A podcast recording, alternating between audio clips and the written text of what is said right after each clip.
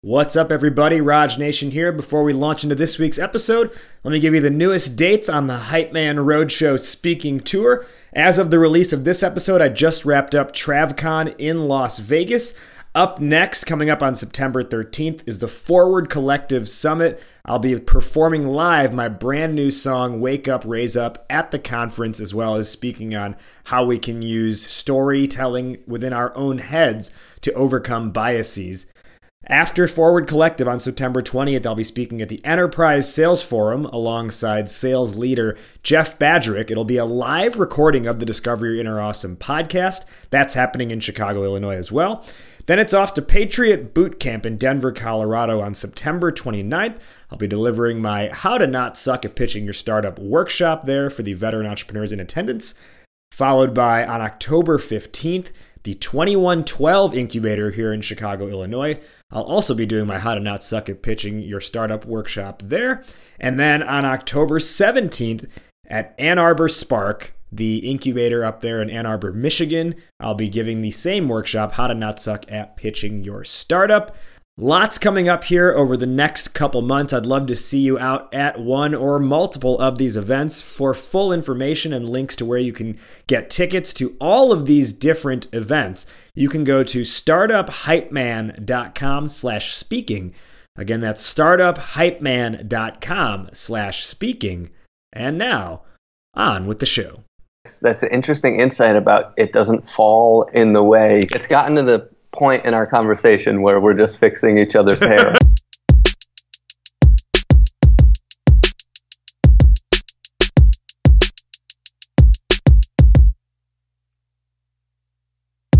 Welcome, everybody, to Startup Hype Man's Discover Your Inner Awesome podcast. My name is Rajiv Nathan, aka The Raj Nation. I am your show's host and the founder and creative force behind Startup Hype Man, helping startups everywhere build their hype by creating a message that sings. This is Discover Your Inner Awesome, the only show where you get to eavesdrop on conversations with entrepreneurs, artists, and musicians about the stories, the journeys, the struggles, but most importantly, the questions. The questions that help creative thinkers like you and I better understand who we are, what we're doing, and how we can do it better. It's about the mindset, processes, and strategies to help you build a badass company.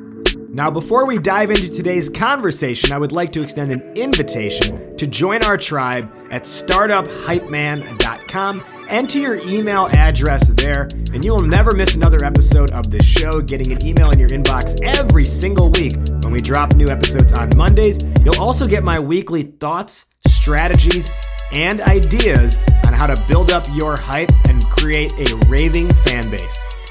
All right, let's dive in now to this week's conversation of Discover Your Inner Awesome. Today on the show, we welcome back for a third time. That's right, three times, three times. Matt Wilson, the co founder of Under 30 Experiences. Amigo, welcome back to the show. Thank you. It's been a little while. I was afraid we sucked too bad last time you came on my podcast and you didn't want to talk to me anymore. that's a story for another day. But so, for everyone who's listening, Matt had the honor of being the first ever guest on this show back in, I think it was 2015 when we launched it. And at that time, that was with my previous business with first co founder, first co host. Matt was then a guest with my second co host. And I'm now doing the show solo. So, this is our first time you've been on my show in a one on one format. So, this could get a little bit more interesting than it has been in the past. Excellent, excellent. I'm outliving your co-host. This is great. and and if you if everyone listening, if you have not listened to the, Matt's previous episodes, uh, they're really good ones. Uh, it's funny because like the first episode ever, I don't think we really knew what we were doing with the podcast, so it was just kind of like so much like spitballing and free talking. But it's still one of my favorite episodes, and that was recorded, you know, in a hotel bedroom in Belize. Now, um, what I want to do with this episode, because in your previous appearances, we haven't really done this, is talk through like how did you get here, but but really to set the table, our, our our topic for today is how do you turn customers into community members? Sort of at a high abstract level, can you just give our listeners a window into why this is something that's important to you? Okay, it's interesting that you say how to turn customers into community members because we actually lead with community. And so we try to turn community, our community, into customers. So we say that we have an inclusive community of travelers ages 21 to 35. And we try to uh, create an inclusive community so you it's not exclusive meaning first of all okay first of all with that expression started because under 30 experiences sounds very exclusive. And we're like no if you if you want to come on one of our trips or you want to come to one of our meetups and you're cool just come. Don't worry about it. Leave leave all that at the door. So that's why we started saying that. But really uh, we wanted to to create a place where people could come get to know each other within the community. And then if they want to make a commitment of anywhere between $645 to I don't know $3500 to come on a trip with us somewhere.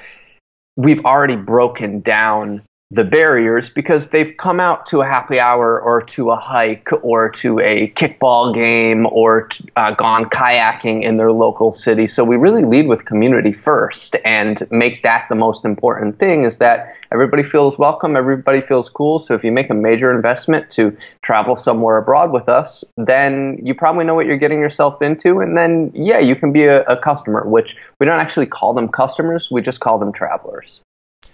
And I like that a lot. And, and sort of, I think we're already getting a window into how you think about this stuff. So let's sort of like dial it all the way back, take it back to the OG days, and maybe we can see how this mindset came about in the first place. So you grow up on the East Coast, like New Jersey area, am I right? Uh, New York. New York. Thank you. Oh, cr- oh crap! That's a huge mistake to say a New Yorker grew up in New Jersey. all right, but but it but it wasn't like New York City, right? No, it was upstate, about Okay, an hour. Yeah, upstate. That's a whole different. Uh, people from New York City say It's a lot different than. Jersey. Yeah. um, you attend John Jay High School, which I'm just going to assume is named after one of the authors of the Federalist Papers. Little U.S. history reference for everyone there. That, that is correct. First, uh, first Supreme Court Justice of the United States of America. I like how you said that as if you're like on the witness stand. Yes, that is correct. um, so growing up, you know, you're going to a high school there. What's your what's your environment like? Um, is it something where you're interacting with people from all different walks of life, or is it something where you're seeing the same type of person every day?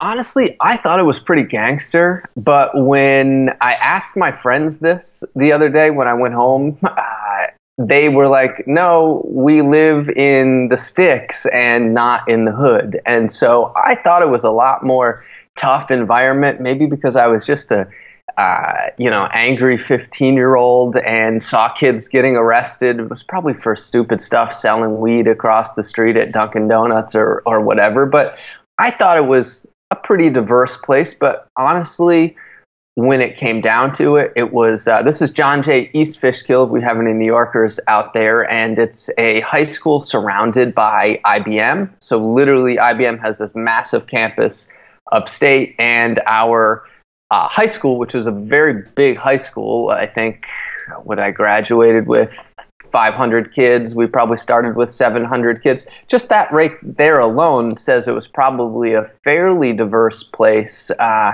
Wait, so you started with 700 but graduated with 500. Did you lose 200 know. in the process? I, I think we did. I think we did. It just didn't see. It was a big public high school, and so I thought I was exposed to a lot of different people. But probably at the end of the day, it was probably pretty white and pretty middle class. Um, you know, this is not Westchester. This is more like Poughkeepsie, but not city of Poughkeepsie. Uh, if that makes any sense to anybody who knows anything about the tri-state area.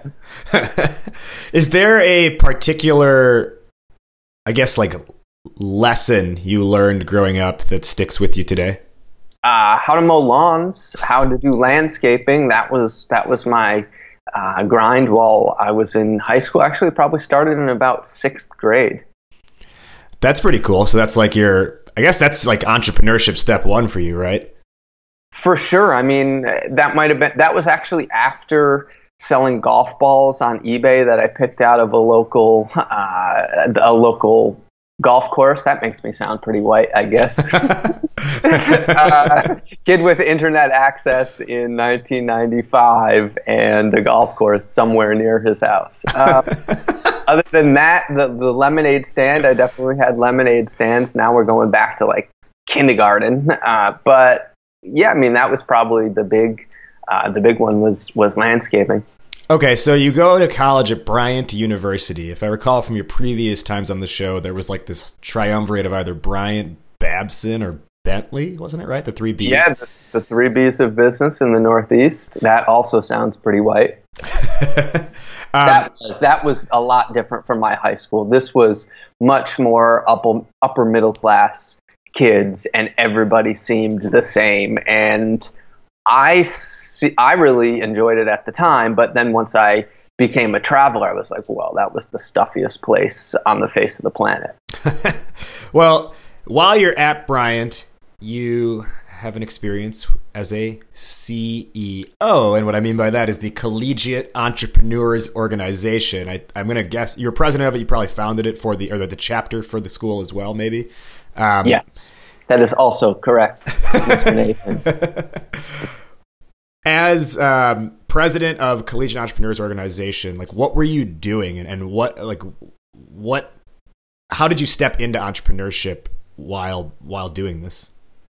All right, so I come from New York to Puritan New England, and I am I think I'm a hustler and I show up and uh, I want to start a business there on campus. And I realize that uh, I, I that everybody there is on the fast track to corporate America, and Jack Welch comes and speaks at Bryant. Uh, like world the famous, Jack Welch. The Jack Welch, Welch world famous uh, CEO of General Electric, or former CEO of General Electric, probably at that. And he touches on entrepreneurship like four or five times during his talk. And I get up there as an 18 year old freshman. I'm like, tap the mic. I'm like, uh, hi, uh, Mr. Welch. I just had a quick question here uh, representing the freshman class of uh, 2004. and I asked him, what do you think about Bryant having an entrepreneurship major? Because I already was not feeling like I was going to fit in at this place. And the president of the university was sitting next to him having a fireside chat. This guy was a former congressman, and he rolled his eyes. And he was like, basically, he was like, well, you should have gone to Babson because this is a corporate finance and accounting school. Uh, he didn't say that, but that was the. That's what the eye roll indicated. Absolutely, absolutely, absolutely. And so, um, pretty much w- without any help from the faculty or staff, we decided, uh, myself and like five other people in the room, decided, well, let's start a chapter of the Collegiate Entrepreneurs Organization and see where it goes. And we ended up uh, bringing national accolades to the school. Uh, through the CEO chapter, winning best chapter in the country two years in a row. We ended up in like the Boston Globe, and then the same guy who was rolling his eyes, President Machtley, was uh, messaging me from his BlackBerry uh, to tell us congratulations. That's pretty sweet. Um, you kind of, I guess, with that, I, I don't think you really ever stepped into quote unquote corporate America because after Bryant, you then have a stint with Zaarly. And I don't think Zaarly exists anymore, but at the time, Zaarly was one of the new Silicon Valley startups, which was essentially like a TaskRabbit, which I do think still exists. So you can like hire like a runner to get your groceries, you know, get something from Home Depot. I told you before we started recording that I actually was in USA Today randomly because I ordered off of Zaarly and the reporter showed up with the runner who wanted to ask why I was using Zaarly. But but what what, what did you do with Zaarly?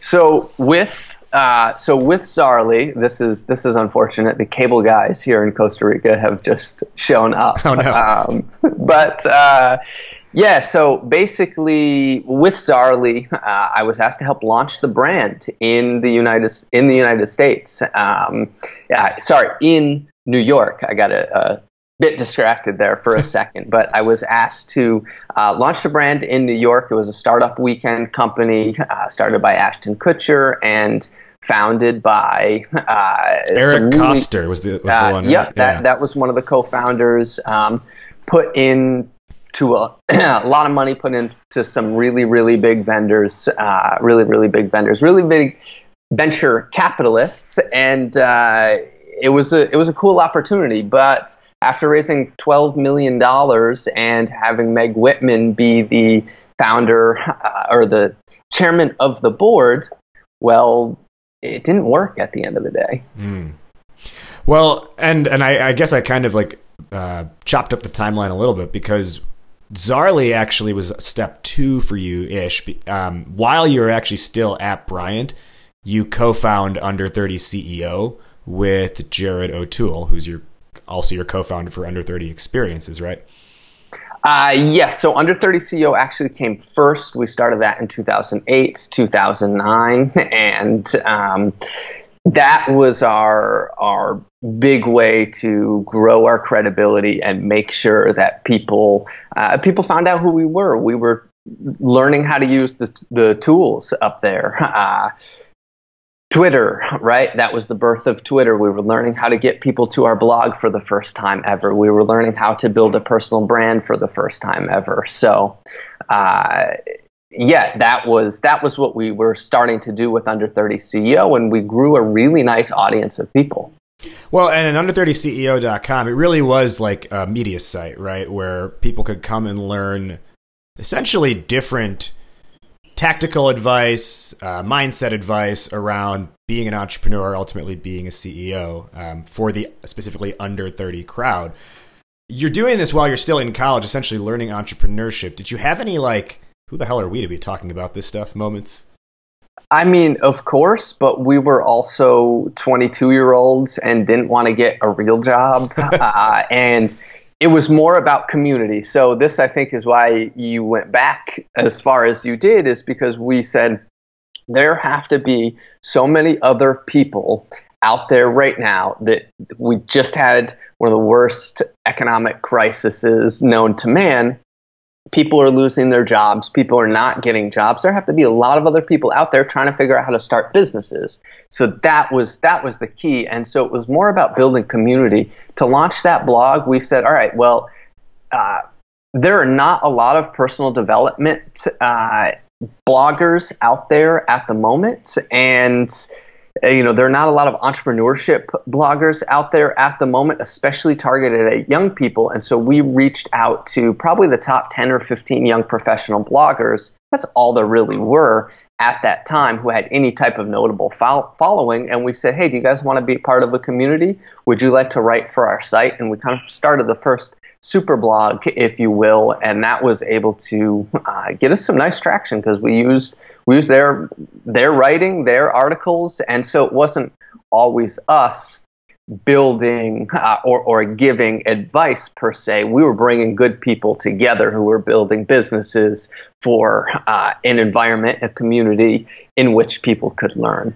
Well, and the popularity got pretty big, right? Like you were at a point, I, I want to say, where you were getting hundreds of thousands of page views. I mean, definitely every month, but perhaps even more more frequently than that, right? Sure, sure. Unique visitors, as they used to be called, or, or users. Uh, we had at our peak, and we're talking now about 2011 was our peak before we started with under 30 experiences. But we had a half a million users per month, and we're talking about that. That's two million page views per month. Yeah, that's really well impressive. And you know what strikes me about this as you talk about how do you how do you treat even this as a community is you didn't try to do everything yourself. You looked to other people who were smart, perhaps smarter than you in certain areas, who had expertise in certain areas, and you invited them to be part of what you were building.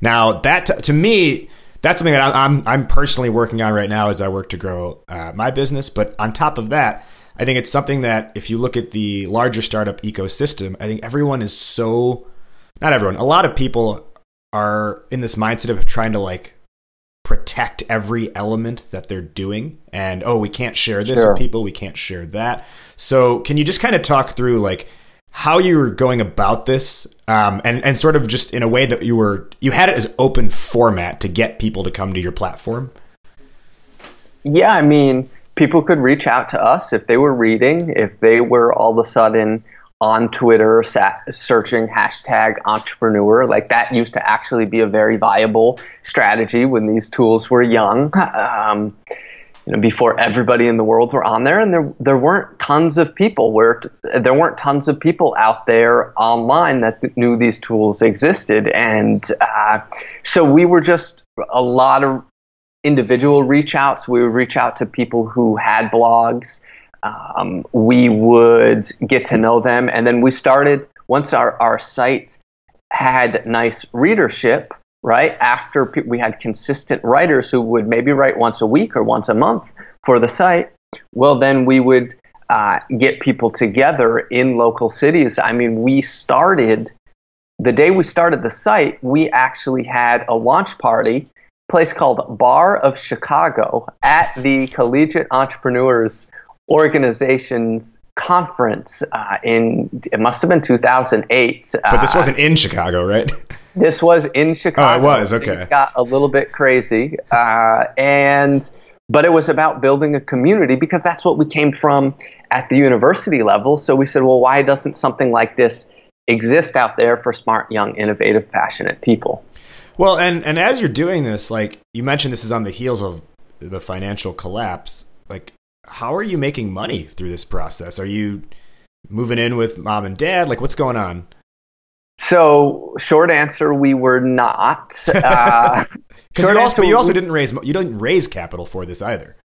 No, this was started with you know fifty dollars in a Twitter account. Um, I mean, our first website was outsourced to India for five hundred dollars on I can't uh, Elance probably. So that's that's all it took at this at this point. Now you could get that outsourced. Somebody could come up with your build you a WordPress blog for even cheaper than that, I'm sure, or you could build it yourself easily. But that's uh, that's the exciting uh, that's the exciting thing about this is we didn't we didn't know how we were going to make money, but we were again 22 years old, and so we had our side hustles and we okay so we grew our own personal brands and our site and opportunities started to come our way. People saw hey how did you build community around your blog? How did you get eyeballs to your site? How did you figure out search engine optimization? How do we use these social media tools? And that stuff was all really pretty cool in 2008 uh, we were definitely ahead of the curve now everybody and their mother is a social media consultant and it's very saturated but uh, yeah, that's how we first started making money. Is we would bring on clients and do consulting. And then when the site got to the point where it could support ad traffic and we had a nice email list and we could sell things to uh, that were helpful to business owners. Then of course we, we started to dive into affiliate marketing and create other streams of revenue. Yeah and that's really where it became like the true media platform because you have the ad revenue and, and essentially sponsors of your of your content. Exactly. Yeah. So this then leads into the sort of I'd call it the game changer for our generation now, at least in the travel space, under 30 experiences. I know you've talked about it before on the show, but not everyone has listened to your past episodes, although I recommend they do go back and listen to your past episodes here. Um, can you give the quick backstory on how Under 30 Experiences comes about? Your, your, your, your the chain to the desk story.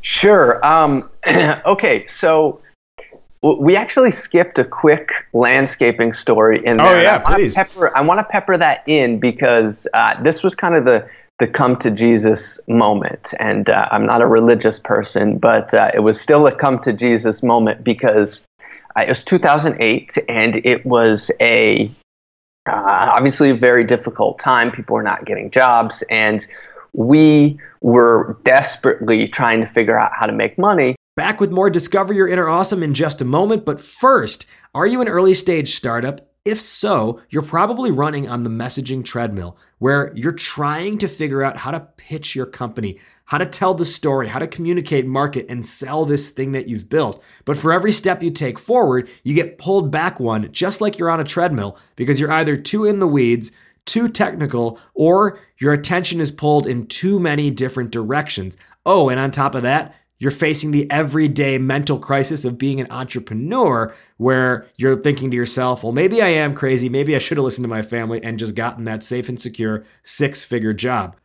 Guess what? It's time to get off the treadmill. Introducing Hype Man Academy, my brand new, affordable, equity free virtual accelerator designed to build a marketing playbook for your startup so you can confidently pitch investors with a clear and compelling message and go out and market and sell to get your first 10 or 20 or 30 customers. Hype Man Academy is a weekly live online workshop where you work alongside your fellow founders, support and help one another, and get one on one access with me through virtual office hours. For information on joining the next cohort, visit startuphypeman.com slash hypeman hyphen academy. That's startuphypeman.com slash hypeman hyphen academy. Fill out an application and let's discuss. Back now to our regularly scheduled programming. We, my mom was in real estate and her business totally crumbled at that time. And so we had to move from the house where we were living, the house where I grew up in, grew up in, into a uh, small apartment together. And she kind of came to me to let me know that was, she was happening. And she's like, "So how about this uh, website you're you're building. How's how's that going? No, she didn't say it like that. It's like that Family Guy, Stewie Griffin working on the novel thing. How you uh, how you coming on that novel there? yeah, basically, or that's what it felt like. Although she was a lot more uh, lot more kind about it, and I realized that shit. I need to get a real job and help pay some of these bills. I can't just float off of mom uh, at this stage in the game. And so, went on Craigslist found the first job that I could find, and it was for $15 an hour. It was a driver, and I thought, all right, I'll be wheeling and dealing. Was, I had my first generation iPhone, and uh, you know, I'll be able to work from on the road. I'll drive around, and I don't know what I'm supposed to be doing here. Turns out it was for a landscaping crew, and the driving job was for a dump truck with an 18 foot trailer and a crew of Mexican migrant workers. And the first day in the job, when I sat on the truck, the foreman was like, You know, the only way to earn these guys respect is if you get out there and start working with them. And so they, these guys worked me over backbreaking, like, you know, 22 year old little gringo out there. I definitely earned my stripes and then came home every night and moonlit the business and uh, hustled to get this off the ground. So I say that because I have that. You do that for enough months in a cold winter in Poughkeepsie, New York. You're like, how the hell are we going to make money? We need to figure something out fast. You know, our original ideas were like, oh, let's help people start websites and buy their domain names and, uh, you know, earn three dollars a pop on GoDaddy, and that just uh, through affiliate marketing, and that just wasn't going to pay the bills. Yeah. Let me actually, so, can I just cut you off for a sure, second? Because sure, uh, sure, I want to, I want to emphasize something that you just you spoke about there. So this is something that I always have to check myself on, and I hope other founders do as well. Is you know we're we're building our different businesses, our companies, empires, whatever, and there are days that are hard, right? There are days that are good, but there are a lot of days that are hard. However, what we are doing, like me building a business right now, is not the same as hard work. What you did, physical manual labor, is backbreaking labor, is hard work. Like being on like a rice paddy and picking rice, like that's hard work. And I think that's something that probably gives you like, you know, literally and metaphorically a good a nice backbone, but it's something that it creates discipline and on top of that, it's a good sort of like gut check that as like bad as things get, with the you know essentially all the technology companies that we're all out there building now it is not it might be a hard day but it is not the same as hard work. I agree. I agree. And i because i have a i guess i could say a background in physical manual labor i know i can always go back to that right? Or if uh, I don't know. One of the things I love living here in, in Costa Rica, where I'm talking to you from today, I know that if I needed to buy a piece of property, uh, if I needed to buy a farm one day if the world came to an end and just grow my own food and uh, be there forever in the jungle, I could probably get away with that. And so having those base skills, I remember those hard days. And I don't know, mentally, to be honest, I think that this is another topic, but I think that possibly the mental game uh, or, or working yourself mentally is a lot more difficult than working yourself physically. And that means no disrespect to anybody who works hard out there physically. Uh, I really have a lot of spec- uh, respect for people who work hard uh, and are laborers. But a lot of times the mental stuff can be more difficult, in my opinion. I'm just throwing that out there. Yeah, and I, and I think it's it's sort of like how do you want to interpret what is hard, what is difficult, right? But at the end of the day, I think if some if you gave someone who is doing physical hard manual labor and said you could do this or you could sit at a computer and do work uh, oh, what, do you, yeah. what, do you, what, do you, think is easier? I think they'd say, oh, I, because sitting at the computer sounds a little bit easier. Of course. Now, to get back to sort of where you were headed with the story, so you're kicking around ideas. You're like, okay, maybe we can help people start up websites or whatever. Uh, you're kicking around these ideas. Go ahead. We need high price items. We're trying to sell people like GoDaddy and uh, yeah, we're trying to sell people like GoDaddy domain names where they buy their domain name for nine dollars and we get ninety cents, and there just wasn't enough volume in that. And yeah, we tried to do a lot of other things, selling people. Uh, yeah, we tried to sell a lot of different tools for entrepreneurs, but we didn't have the product that was really going to pay the bills. And we eventually built the volume, right? Once we got to a half a million users and we had some big clients, corporate clients that we were pushing on our, our site and sponsored sponsored articles and all that. That was great, right? We were ba- able to build under 30 CEO into a six-figure business, but it was a lot of hard work. Okay, there's that word again. A lot of hard, it was a lot of hard work, right? But the the the prices of the things that we were selling were not high enough. So that's when you see these media companies getting into conferences and retreats and high ticket coaching mm. and seminars. Yeah, of course, they're trying to sell you things that that cost a lot of money. And honestly, that when the retreat idea came about, we're fast forwarding a little bit, it was it was a lot more viable to us because we knew that we could make a little bit more than 90 cents uh, at a time, right? And and you can also lose a lot more. Don't get me wrong, and we did at the beginning of under 30 experiences. Yeah, and and sort of it starts to grow. I don't even I don't necessarily want to say like super quickly, but it grows very. I think you'll appreciate this word mindfully. Um, you know, today under 30 experiences does how many trips a year? Oof 250 trips, 300 trips, maybe. So that's almost every day of the year you you have a trip going. S- starting right, there's 50 weeks in the year. So right now we have probably f- we have five trips running. We have uh, one to Costa Rica. We have two going to Peru right now. We have one going to Iceland right now. We have one going through France and Spain right now. We have one in Italy right now. that's at least five. We have France starting on Sunday. That's six. So yeah, we got we got trips running. It, yeah. it, was not always like this. It started with one trip. Right, and that's right. A, right. See, that's where we're at today is two hundred ish trips. But back in was it like 2012? It was. Can I just get like a handful of people to go on this trip to Iceland? Right. Yes, and that almost did not happen. So talk us through how. So you you decide like retreats might be a good idea. So then how are you like okay, let's figure out this travel thing? Okay, so the the real story is that I was working. Okay, remember when I said that we started to do consulting? Mm-hmm. That's when Zaarly approached me. That's when I was open to having opportunities where I would join a team and help them roll out a brand. They had all this venture capital.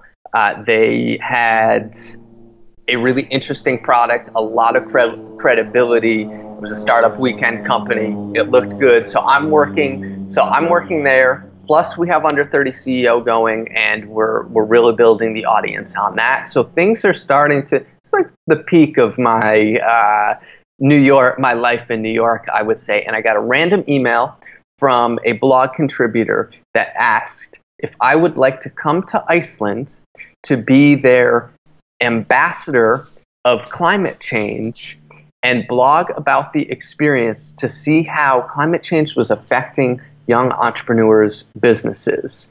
And I knew nothing about climate change, nor honestly did I care about climate change or was it anything within my wheelhouse. But then I saw all of the things that they were offering. In fact, a trip to Iceland and going to the glaciers and the volcanoes and the waterfalls. And uh, I mean, I skied on peaks that had never been skied before, and it was just an insane trip, and it was free. And so I, I, I was I just had that life changing moment, literally standing on a glacier. And uh, I was with this Icelandic mountain guide. His name is Siggy. We still work with Siggy today. Uh, our our uh, travelers in Iceland are in his hands actually as we speak. And uh, he just wanted to light up a cigar and uh, drink a scotch on top of this amazing glacier looking out at the volcano that erupted in 2010, Eyjafjallajökull, that stopped all the air traffic between North America and Europe. And I was like, holy shit, what am I doing with my life? Why am I grinding it out be- behind a computer? Um, and why is the rest of our generation stuck behind their computers? I want to do this more for myself, but I would also like to pay forward this life changing travel experience to other people.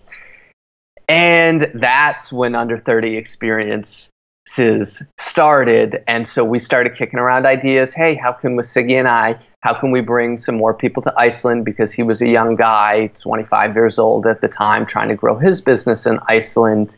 And uh, that's when I went back, talked to Jared, my co-founder of Under 30 CEO, and I said, why don't we try to do a retreat to Iceland? We partnered with the Startup Iceland conference, and we're invite we got invited by the president of Iceland to bring our group of young entrepreneurs to his home and meet with him to talk about entrepreneurship and startups. And so uh, it wasn't like I say it like, oh, it was a big ticket item. And yeah, sure, of course, that was the realization.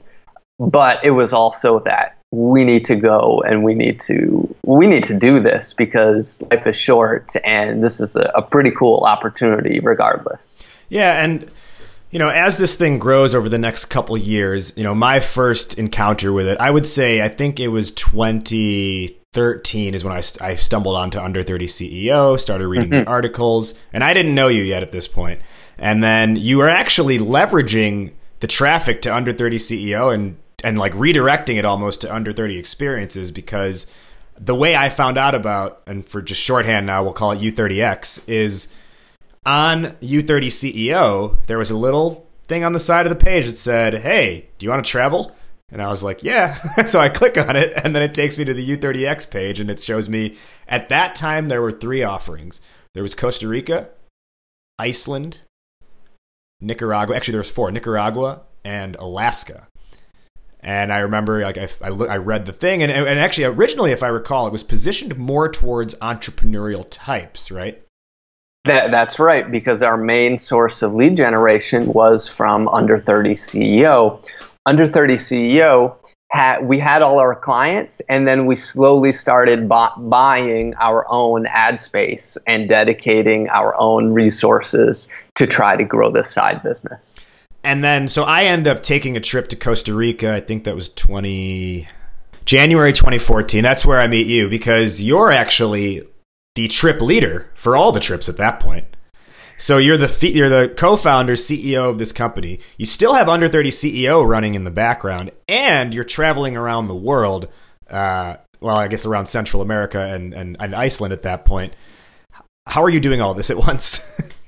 So, how was I doing this all at once? Not okay, I don't want to say not very well, but as best as I could pull off. So I was obviously stretched thin, and this definitely put a, re- a strain on my uh, relationship with my co founder, Jared, at the time, because it eventually came to uh, all right, look, I got back from Iceland. We had our first trip, but I'm packing up my expensive ass apartment in New York and I'm putting all my things in a backpack and I'm going to go and travel. And so I went down to Costa Rica and went up to Nicaragua. I, I ended up going to Indonesia for two months. So, you know, with the stop in Dubai and uh, just started really, really traveling hardcore and living the life of a digital nomad, uh, also before it was played out. but um, that was that was that was like those were the early days. And so then jared started to take over under 30 ceo i started taking over under 30 experiences. It just suited both of our personalities uh, and what we wanted at that point in our life and uh, so he started running one i started running the other and we were moving very very quickly uh, and i was scouting out new places to bring people for under 30 experiences and also I have you know I have the the background in the the uh, outdoors from upstate New York. And uh, you know I was in the Boy Scouts all my life and grew up camping and skiing and hiking and all that kind of stuff. And so I had the trip leader skills.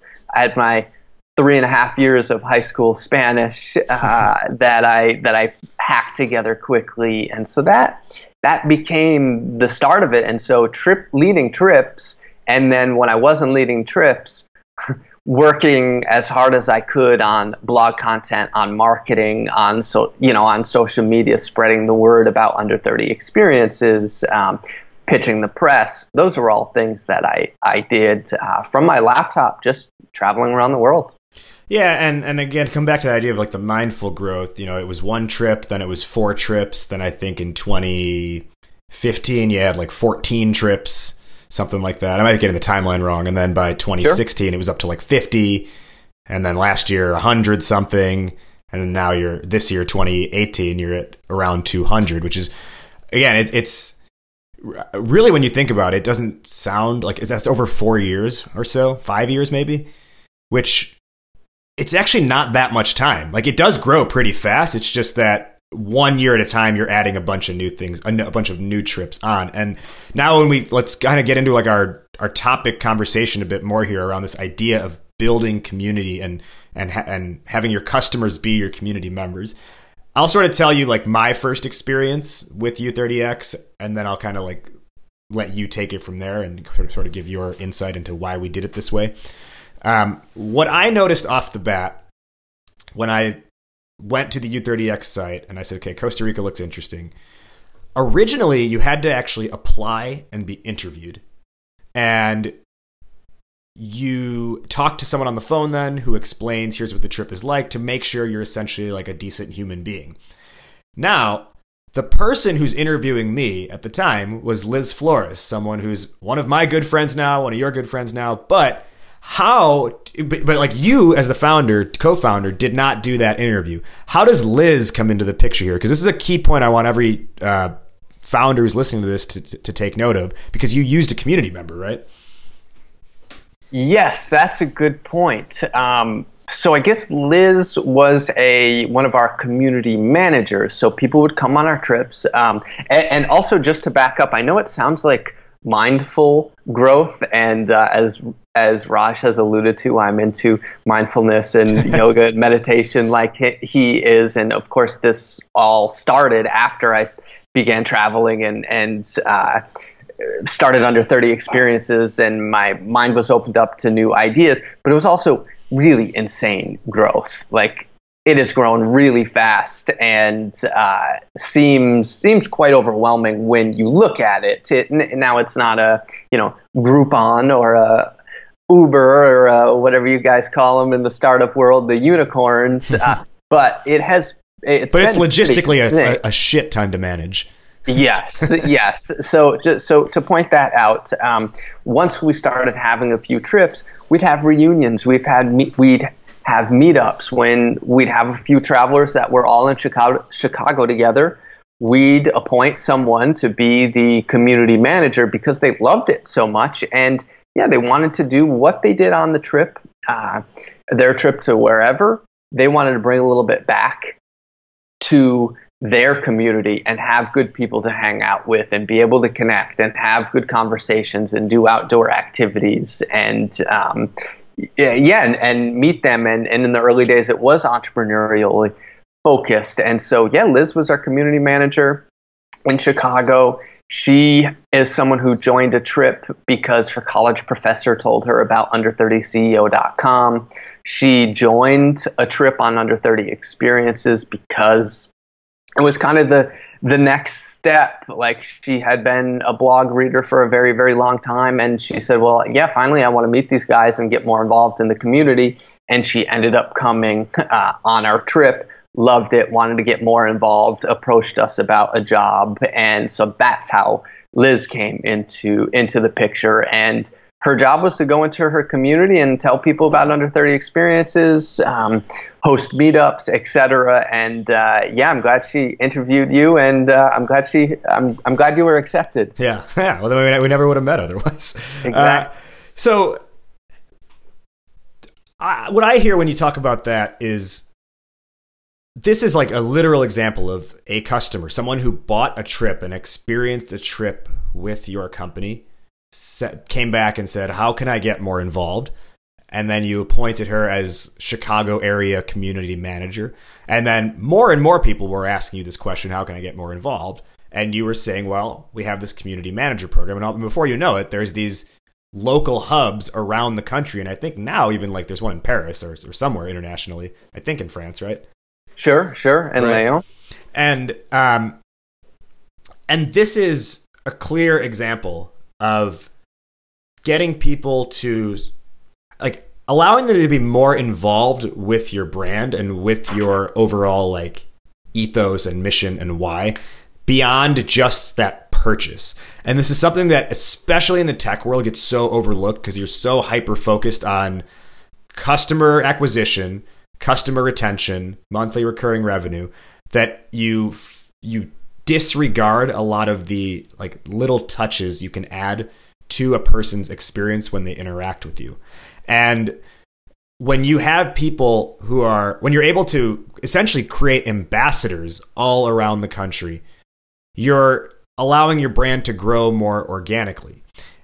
And you talk about these meetups, right? And these local community events. Those are actually things, they make zero money for the company. And in fact, they may actually cost the company a few dollars because you have to like host the meetup, like pay for meetup.com, uh, maybe like, you know, host the Eventbrite account, whatever that might be. And it's, it's, taking a longer term look to it though, right? Because you know that the person who comes to the meetup today might hear, you know, might be interested in traveling next month or in two years, but you're essentially able to get them involved in this is our belief about the world. This is what we want for people like you. So, at the very least, just come have a beer with us. No, and that those are our marketing dollars that we spend there. We hardly spend any money on advertising, but we we always say let's reinvest in the community. Every time we try to do something new and oh, let's let's hire this travel blogger and uh, have them come on our trip and write about it for his or her audience or yeah let's uh, we were pumping a couple thousand dollars a month into google ads or all these types of things they never work as well as investing back into our community because our trips honestly blow people's minds because they change people's lives because people have have the time of their life uh, even if their life was not changed then then it's then they want to stay involved with what we do and they want to tell their friends about it. I mean it's the most exciting thing that they do all year. It's a once in a lifetime type of thing to go on uh, and visit these places. So to come on a trip with us and then want to tell your all, all your friends, it's very natural. It's not like buying a toothbrush or a piece, a pair of yoga pants, right? Like you see all these ambassadors uh, pushing their yoga pants and trying to get people to to sign or to to buy them or whatever. But it's it's not. It, I mean, this is a huge big ticket item, and it, it's very easy in that regard, and it's but it's people focused. It's like, hey, let's get awesome people together. We know you're probably bored at home uh, after work. Let's try to change your sp- perspective on how you see the world.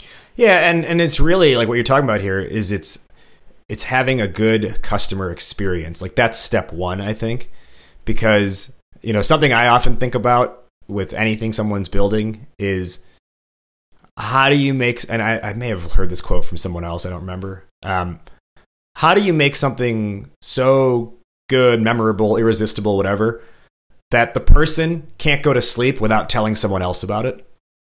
And that's really what these trips are like right? It is you get home and the first and or maybe while you're still on the trip because you're you know you might have wi-fi connection you can't wait to tell your friend or friends about it. So it's having a really good customer experience out of the gate that gives people, without even having to tell them, hey, refer a friend and get, they're just automatically, they, they can't sleep until they tell someone else about it. I I appreciate that, and I think that you were an amazing case study for that because you've been such a great ambassador, uh, formally and informally, mainly informally, yeah. for the brand, and still I don't know, four years probably after your first Costa Rica trip, we're still creating content around it and doing media. And, uh, you know, we've become good friends. And you've told a ton of people about under 30 experiences. Yeah, and because it was it was a transformative experience for me, and for everyone listening, I've I've now gone on three trips: uh, Costa Rica, Belize, and then earlier in January, Tulum. And you know, when we I, I think another key aspect here, and, and, and I, I say these things because from afar, like literally, because you're in Costa Rica, I observe the things that your company does, and I take mental note of them, and I say, how do I incorporate that, or how do I give that advice to someone else? And what I notice you guys have done so well, and it's it's whether it was intentional or not. We talked about at the start, people had to interview to be part of the program, right? Be part of a trip. Now, obviously, at 200 trips, you you you'd have to hire an outsourced customer service team to be able to do all those interviews. Yes, but you were looking for a specific type of person at the start, and I mean that in the sense of like uh, we want open-minded people, we want ambitious, driven people to be part of our community. So, because you were doing these interviews at the start when it was still only a handful of trips, naturally, the people who like we can't go to sleep without telling our friends, most likely our friends are other open-minded, driven, ambitious people. So sort of like organically the community then grows and you can stop doing the interviews, but the people that are being referred more or less are also of that same mindset. They're more of the type of people you want on your trip. So now without having to do interviews when it's 200 trips a year, you're essentially naturally getting the type of traveler you want. And then on top of that, you've also out of the gate been very forthright with like in your messaging, like no douchebags, no divas. Right? If you're going to cause, you know, if you're going to be a headache, we don't want you on our trip. We want people who are accepting, etc. So those are like tactically the things I see you guys have done really well. And was that a was that an intentional decision to say, hey, if we want it to grow to this with these kinds of people, we've got to start in this method with these interviews? You know, it sounds really good. The, uh, and that is, you definitely are spot on about the strategy on how it played out. But I don't think it, it wasn't that far thought out. It's like, yeah. uh, you know, when you go to that amazing eco lodge in, in Costa Rica, Rancho Margot, and uh, you look at the place and you're like, this place is amazing. It was so well thought out and the owner kind of smiles and says, "Oh yeah, if you only really." uh, it's the same. It's the same kind of thing. But you're absolutely right. We wanted the right type of people because we were scared. We didn't want to go on vacation with someone who we might not have uh, really liked so much, or who was going to be a diva, ego, or complainer, as it probably still says somewhere on our website. Yeah. Um, but we just were really we were really lucky to build our tribe, if you will, of of the right types of people who are coming looking for this trip for the right reasons. And also, it's interesting that uh, no matter who people are in their personal uh, in their personal life or their life at home, when they come on one of our trips, uh, psychologically, it's their time where they can reset, and it's their time where they can. They're solo travelers, right? Some people come with friends, but mainly you can be if you come alone you can be whomever you want on that trip. Nobody knows you. Drop all that, uh, you know, drop your ego, leave your ego at the door, and everyone is pretty much cool. Sure, sure. Once in a while, you get someone who's like, ah, oh, this guy's on our trip, but we don't get guys who are coming solely for the purpose of thinking it's spring break to hook up with chicks, mm-hmm. right? Or like we don't get a, much of that kind of stuff at all because we create a community where it's uh, where it's obvious that this is a safe place to travel and we're all here for the right reasons. And we talk about sustainability a little bit on our trips. We talk about um, important topics uh, that you begin to understand while you're traveling, and it's not just a party trip or a hookup trip or oh my god is this a solo trip or is this a single trip which mm-hmm. answers to those are all clear no's but we never have to say that. It's just the vibe that we give off i guess.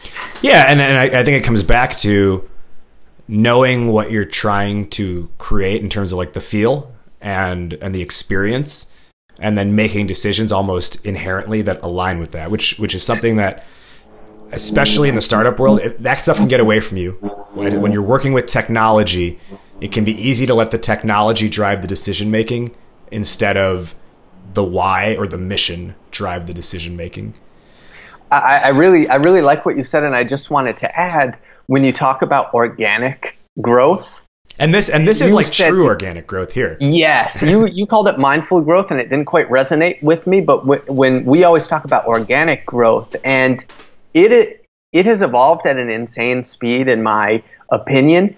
But we're like driving a really nice F one fifty right now, and it's a great truck, and we've built it's well built, and it's chugging away down the road, and nothing can stop it, right? But if you're driving a Ferrari like some of these tech companies, one small slip up, one small messaging error, when you're going that fast, you're done. You lose sight, you lose your values. All of a sudden, you're you know you're hanging out the window like Jay Z, smoking re- weed and. Jay Z does not smoke weed. Actually, he's very okay. he's very forthright about that. I, Little I Wayne, let's go with that. Lil Wayne. you you look like Lil Wayne, and yeah, you're gonna you're probably gonna screw up. Yeah. Can I swear? Can I call it? Fuck yeah. up. Yeah. cool. Come on, you're the third time on the show. You don't know if you've cursed I just before. did. I forgot. Um, yeah, organic growth, and not just because you're eating a lot of organic foods on the trip themselves. Um, another thing too is, and I, I touched on this earlier, but you have been willing to, as the co-founder and CEO, get your hands dirty in the sense, like actually literally, but also uh, again metaphorically, in the sense that the first handful of trips, you were the trip leader and you kind of had to oversee what is the customer experience like on these trips. So that way, when I step away as trip leader, I know the experience that still needs to be maintained. Um, you were showing up at the meetups when you could, right? When it was uh, in your local area. You are, you've been hosting the Live Different podcast for the last three ish years, uh, where you're always able to promote under 30 experiences on the podcast. So these are things that I think it, you talked about how with your travelers, you want them to check their egos at the door. But I think as a CEO, this is you checking your own ego at the door. And I know out of circumstance, you had to be the one leading the trips because you couldn't just pay some random person at the start. But I think when we think about different types of um, founders building their companies now, there is an ego element where you're like, where people are like, "Oh, I'm the CEO, I'm the founder." That type of work should be is lo- is beneath me, and I don't get the sense that you've like, like I feel like everything that is that you've been able to scale now, processes wise, experience wise, etc., is because you had a hand in it at the start because you didn't think about, "Oh, this is beneath me." No, I I really appreciate that observation and uh, as hopefully your hopefully your listeners uh, picked up on us, we had very humble beginnings, and it was two guys on the top of a, a glacier in Iceland saying, "Yeah, we should try to get some people together." And that trip almost failed. That trip almost never run ran. Uh, we pulled that trip off by the skin of our teeth, begged and pleaded for people to come on this trip, and we know what the we know what that's like. We were broke when we we started this. I mean, broke to a point. There were a lot of broke points in the uh, in, in this, right? So seeing that and seeing the business form out of necessity, and yeah, I was the the uh, first trip leader for the first few trips, but almost the first 100 trips probably, your first 50 at least. So I was staffing every trip, and I had extreme control over how everything was going to be delivered. And uh, you talk about customer experience. And honestly, it just made sure everybody had an amazing, amazing time. Every time we check into a new hotel, still to this day, I train our trip leaders to go around and ask everybody how their beds look. How are the, you guys got enough sheets and towels? You guys all, all good in there? Are you connected to the, the Wi-Fi or are not connected to the Wi-Fi? Um, uh, you know, just making sure, or, or you're sitting at a dinner, look around. This is not about, hey, I'm going to eat my food first here because I think that I'm entitled to it. No, I, I'm always the last one to eat. I'm always making sure that everybody's enjoying themselves, that everybody has what they need, that their dietary restrictions are taken care of, and so it's it's about our travelers at all times and uh, otherwise this never would have gotten off the ground so we really try to to make sure and still today I, uh, when we have groups in Costa Rica, almost every week, I try to go and have dinner with them on Thursdays or Saturdays. They have yoga. I try to practice them, and my girlfriend teaches them. So, uh, or I try to hop on, on on hikes on the weekends. Even though I've done those same hikes hundreds of times at this point, I want to go and talk to the travelers, and, and that's an opportunity for me to not only in, inspect what's going on with our trip leaders and our vendors, but it's also a huge opportunity for me to be able to get to know uh, the travelers. I'm not exactly Richard Branson flying economy on Virgin Airlines here, but it's still an opportunity for me to be able to go and make some new friends and see what our travelers are saying. And I have a blast doing it. I love it. Yeah, and it's it's funny as you were saying that you're like, I'm not going to eat my dinner first. This is literally the title of Simon Sinek's book on leadership: "Leaders Eat Last." okay, glad to hear. Um, I, I have one other question here before we start to wrap up, and this is this might be a challenging question. So if you need a second to think about it, that's cool. Um, everything we've been talking about so far related to under 30 experiences someone listening could say, well, this is so much easier because it's a travel company and there's like a physical experience you're having, and like no doubt people would want to tell their friends about a cool trip they went on. Can you respond to that and like specifically speaking to someone who let's say they're building a technology company? How can these principles be applied to them and, and, and why is it not fair to just say, oh, it's just travel? It's that's a good question. Um, okay, first thing that comes to my mind is you have to care about your customers, right? If you want them to come back, then you should really be doing something that you are passionate about. And if if not, then you're probably in the wrong business. If you don't care enough to text your customers and make sure that they're happy with what you're doing, then you know it's not just about oh it was an expensive trip and I want to make sure they don't write us a bad review. It's about really making sure that they're they're getting value out of what you're selling them and that they know you care.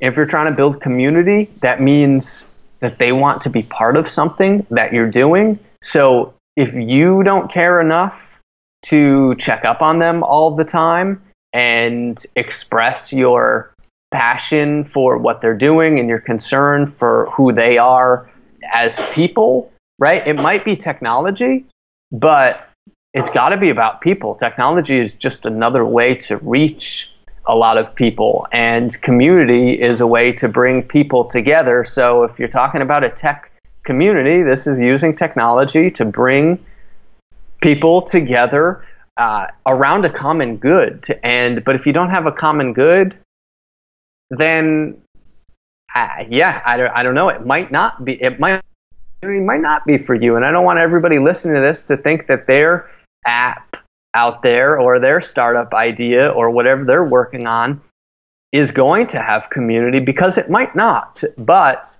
if if you're doing it right I would say it should. I hope that makes some sense. Yeah, definitely. And and you know another, I, I meant to say it earlier when you were talking about sort of like the the willing to go the extra step with with interacting with customers too.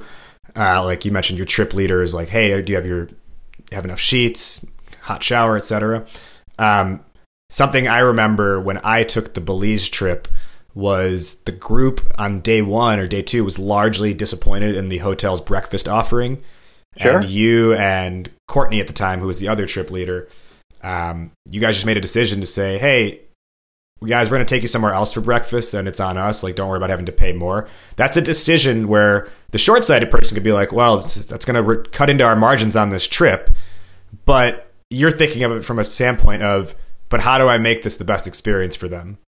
Exactly. And if you just look at the case studies of the people who were on that trip, I mean, almost 70% of our travelers come back for a second trip.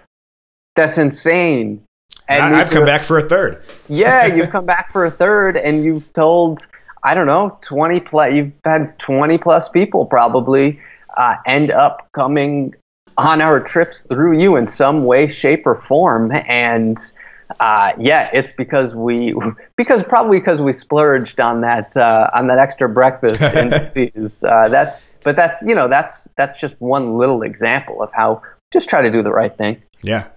So to to wind this thing down, bring it home. Can you let our listeners know where they can learn more about you, U30X, the podcast? How can they get in touch with you? Yeah, absolutely. So uh, if you like the podcast, you can listen to maybe two or three episodes with Raj on the. We've done three.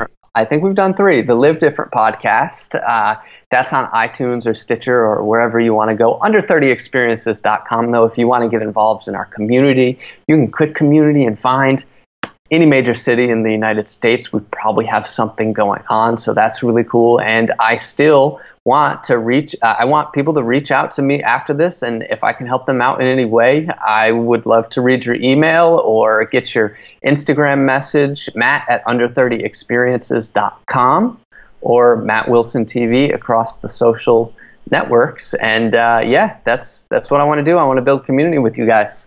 And bear in mind here, everybody, Matt literally just said.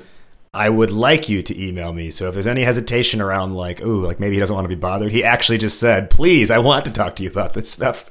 I would be uh, sad if I don't get an email from one of your podcasts. now, to to wrap up, as we've wrapped up every episode over the past hundred something, we will give what we believe our answer is, our sort of our our take home answer to the topic question for today. And I'll go first, then uh, Matt, I'll let you close it out. So the the question was, how do you turn customers into community members? Now I've got a few nuggets here that I pulled from the conversation. Number one, the first thing is make sure you're providing a good customer experience. If that's not there, then there's nothing that someone wants to be part of beyond just the transaction. Number two, can you incorporate the people early on who are part of your, you know, your clientele, your experience, whatever, in a larger way? Like you said, the guy you were smoking a cigar on the top of the mountain or looking at the mountain or the uh, the volcano with, he's now like, and that was before you were running any trips. He's now you're still your Iceland trip, your Iceland trip leader. So who are the key people early on who can become part of this thing as it grows because they're going to want to help you build the empire too. And then that goes to the community manager aspect that you've built with U30X. And sort of the third thing here is, and this is actually a challenge I'm going to pose to all the listeners because I think it's something that, that your company has done very well, Matt, is ask yourself how can my customers interact with my company when they are not purchasing something or directly using the product? How else can they interact with my brand? Matt, top line takeaways for how do you turn customers into community members? I really like what you said at the end there about other ways in which they can interact uh, because it goes back to what I was explaining that you don't have to buy a trip to be part of our community. If you just want to come to a meetup and uh, meet us in Austin, Texas, and go to, uh, we went caving last month in Austin, Texas. It was really cool. It cost everybody $18 to enter the cave and go have lunch, I think. If you want to just come and do that and meet some interesting people, then then come do that. You don't need to go on a trip uh, to Costa Rica that costs nine hundred and ninety five dollars or something. So giving people other ways in which they can interact, right? We have this entire layer that you might not know about in under 30 experiences unless you are part of it uh, when it comes to personal development. So we also have yoga trips, we also have fitness trips. We also have several Facebook groups where people are talking about the challenges that they have, uh, whether it comes to travel or whether it comes to their health and wellness, where they have a com- again they have a community of people around them who are saying, "Hey guys, I just quit my job. I'm thinking of uh, I'm thinking of of starting van, hashtag van life, right? well, these people that are moving into their vans, and we have people like that in our community who are just traveling around create, you know, creating social media content, taking some months off, and they're going on tours and meeting under other under 30 experience members, um, or they're organizing their own trips, like like you guys did to go out to Lake Tahoe, or uh, they are finding. Trout, they're they're finding uh, workout partners, or there's a Fitbit group, there's a book club. None of this has anything to do with really with traveling per se, with, hey, I'm trying to sell you a trip to Spain. Here's what you can consume, and then that's it. No, we're, we're all young travelers. We're all at a certain stage in our life, and we need other people to interact with on that same level. And that's very difficult to do in the 21st century in our modern day and age in our home cities so let's create other ways in which people can interact with the brand. Um, and that's what we've been able to to do. So so yeah, I, I, really think that that is is key. That last one that that you mentioned, and uh, then people don't feel like you're just trying to sell them something. They we're always talking about how can people be part of what we're doing rather than buy into what we're doing because mm. nobody wants to be sold. Yeah, and and my God, as you were saying those examples, I can't believe we didn't even touch on the fact that everyone who goes on a trip becomes part of this alumni Facebook group afterwards. So you're still always interacting with one another, uh, with other travelers from different trips, with your own trip. There's also those city-based uh, Facebook groups as well, and then you're, you're letting people create within themselves, almost like independent of of what things that you have to manage, right? Like there's like a people started a U30X book club. Uh, you, you know, two, three years ago, myself and 10 or 11 other people decided to just within the U30X Facebook group organize a Lake Tahoe Labor Day weekend getaway. And it was almost like we created like our, our own U30X trip, but you didn't like step in and be like, hey, we have to brand this and we have to like, whoa, guys, you can't do this independent of us. You just let it happen naturally because it's it's important at the end of the day that you provide a platform for people to have good experiences, not provide a platform of transactions and purchases? Absolutely. Absolutely. Matt Wilson. So I've, I've been trying to make these episodes like 40 ish minutes, and I knew this there was no chance when that, that we would do that because there's just so much to talk about. But thank you for coming back for a third time, and I, what I'm sure is not the last time to the podcast. Sir, it's always a pleasure. Uh, I hope I, I, get to interact with some of your community, and uh, thank you as always. It was fun. That wrapped up our conversation. Did you, the listener, enjoy this episode? If so, the absolute best compliment you can give is a rating and review on iTunes. Ratings and reviews help more people find the show, therefore, more people can discover their inner awesome. And if you want to extend that compliment further, while you're leaving that review, go ahead and subscribe to the show on whatever platform you listen, whether that's iTunes, Spotify, Google Play, or the various other networks in which you can find this show. For full show notes, references, and resources, as well as access to the over 100 episode archive, visit the podcast official site, www.discoveryourinnerawesome.com. And remember, for tips, strategies, and ideas on how to build up your company's hype with a message that sings, visit startuphypeman.com. Season 10's theme song is from Sir the Baptist. The song is called Dance with the Devil. It is off his album Saint or Sinner, which you can grab on Spotify, iTunes, Apple Music, and anywhere else digital music is distributed. That'll tie a bow on this one. Thank you again to this week's guest for joining us. I am Raj Jana. You have been listening to Startup Hype Man's Discover Your Inner Awesome podcast. We will see you next time, but in the meantime, take care and be awesome today. This a dance with the devil, girl. Tell me what you gonna do. Yeah. This a dance with the devil, girl. And if you can't get a loose, then it's, it's a dance with the devil.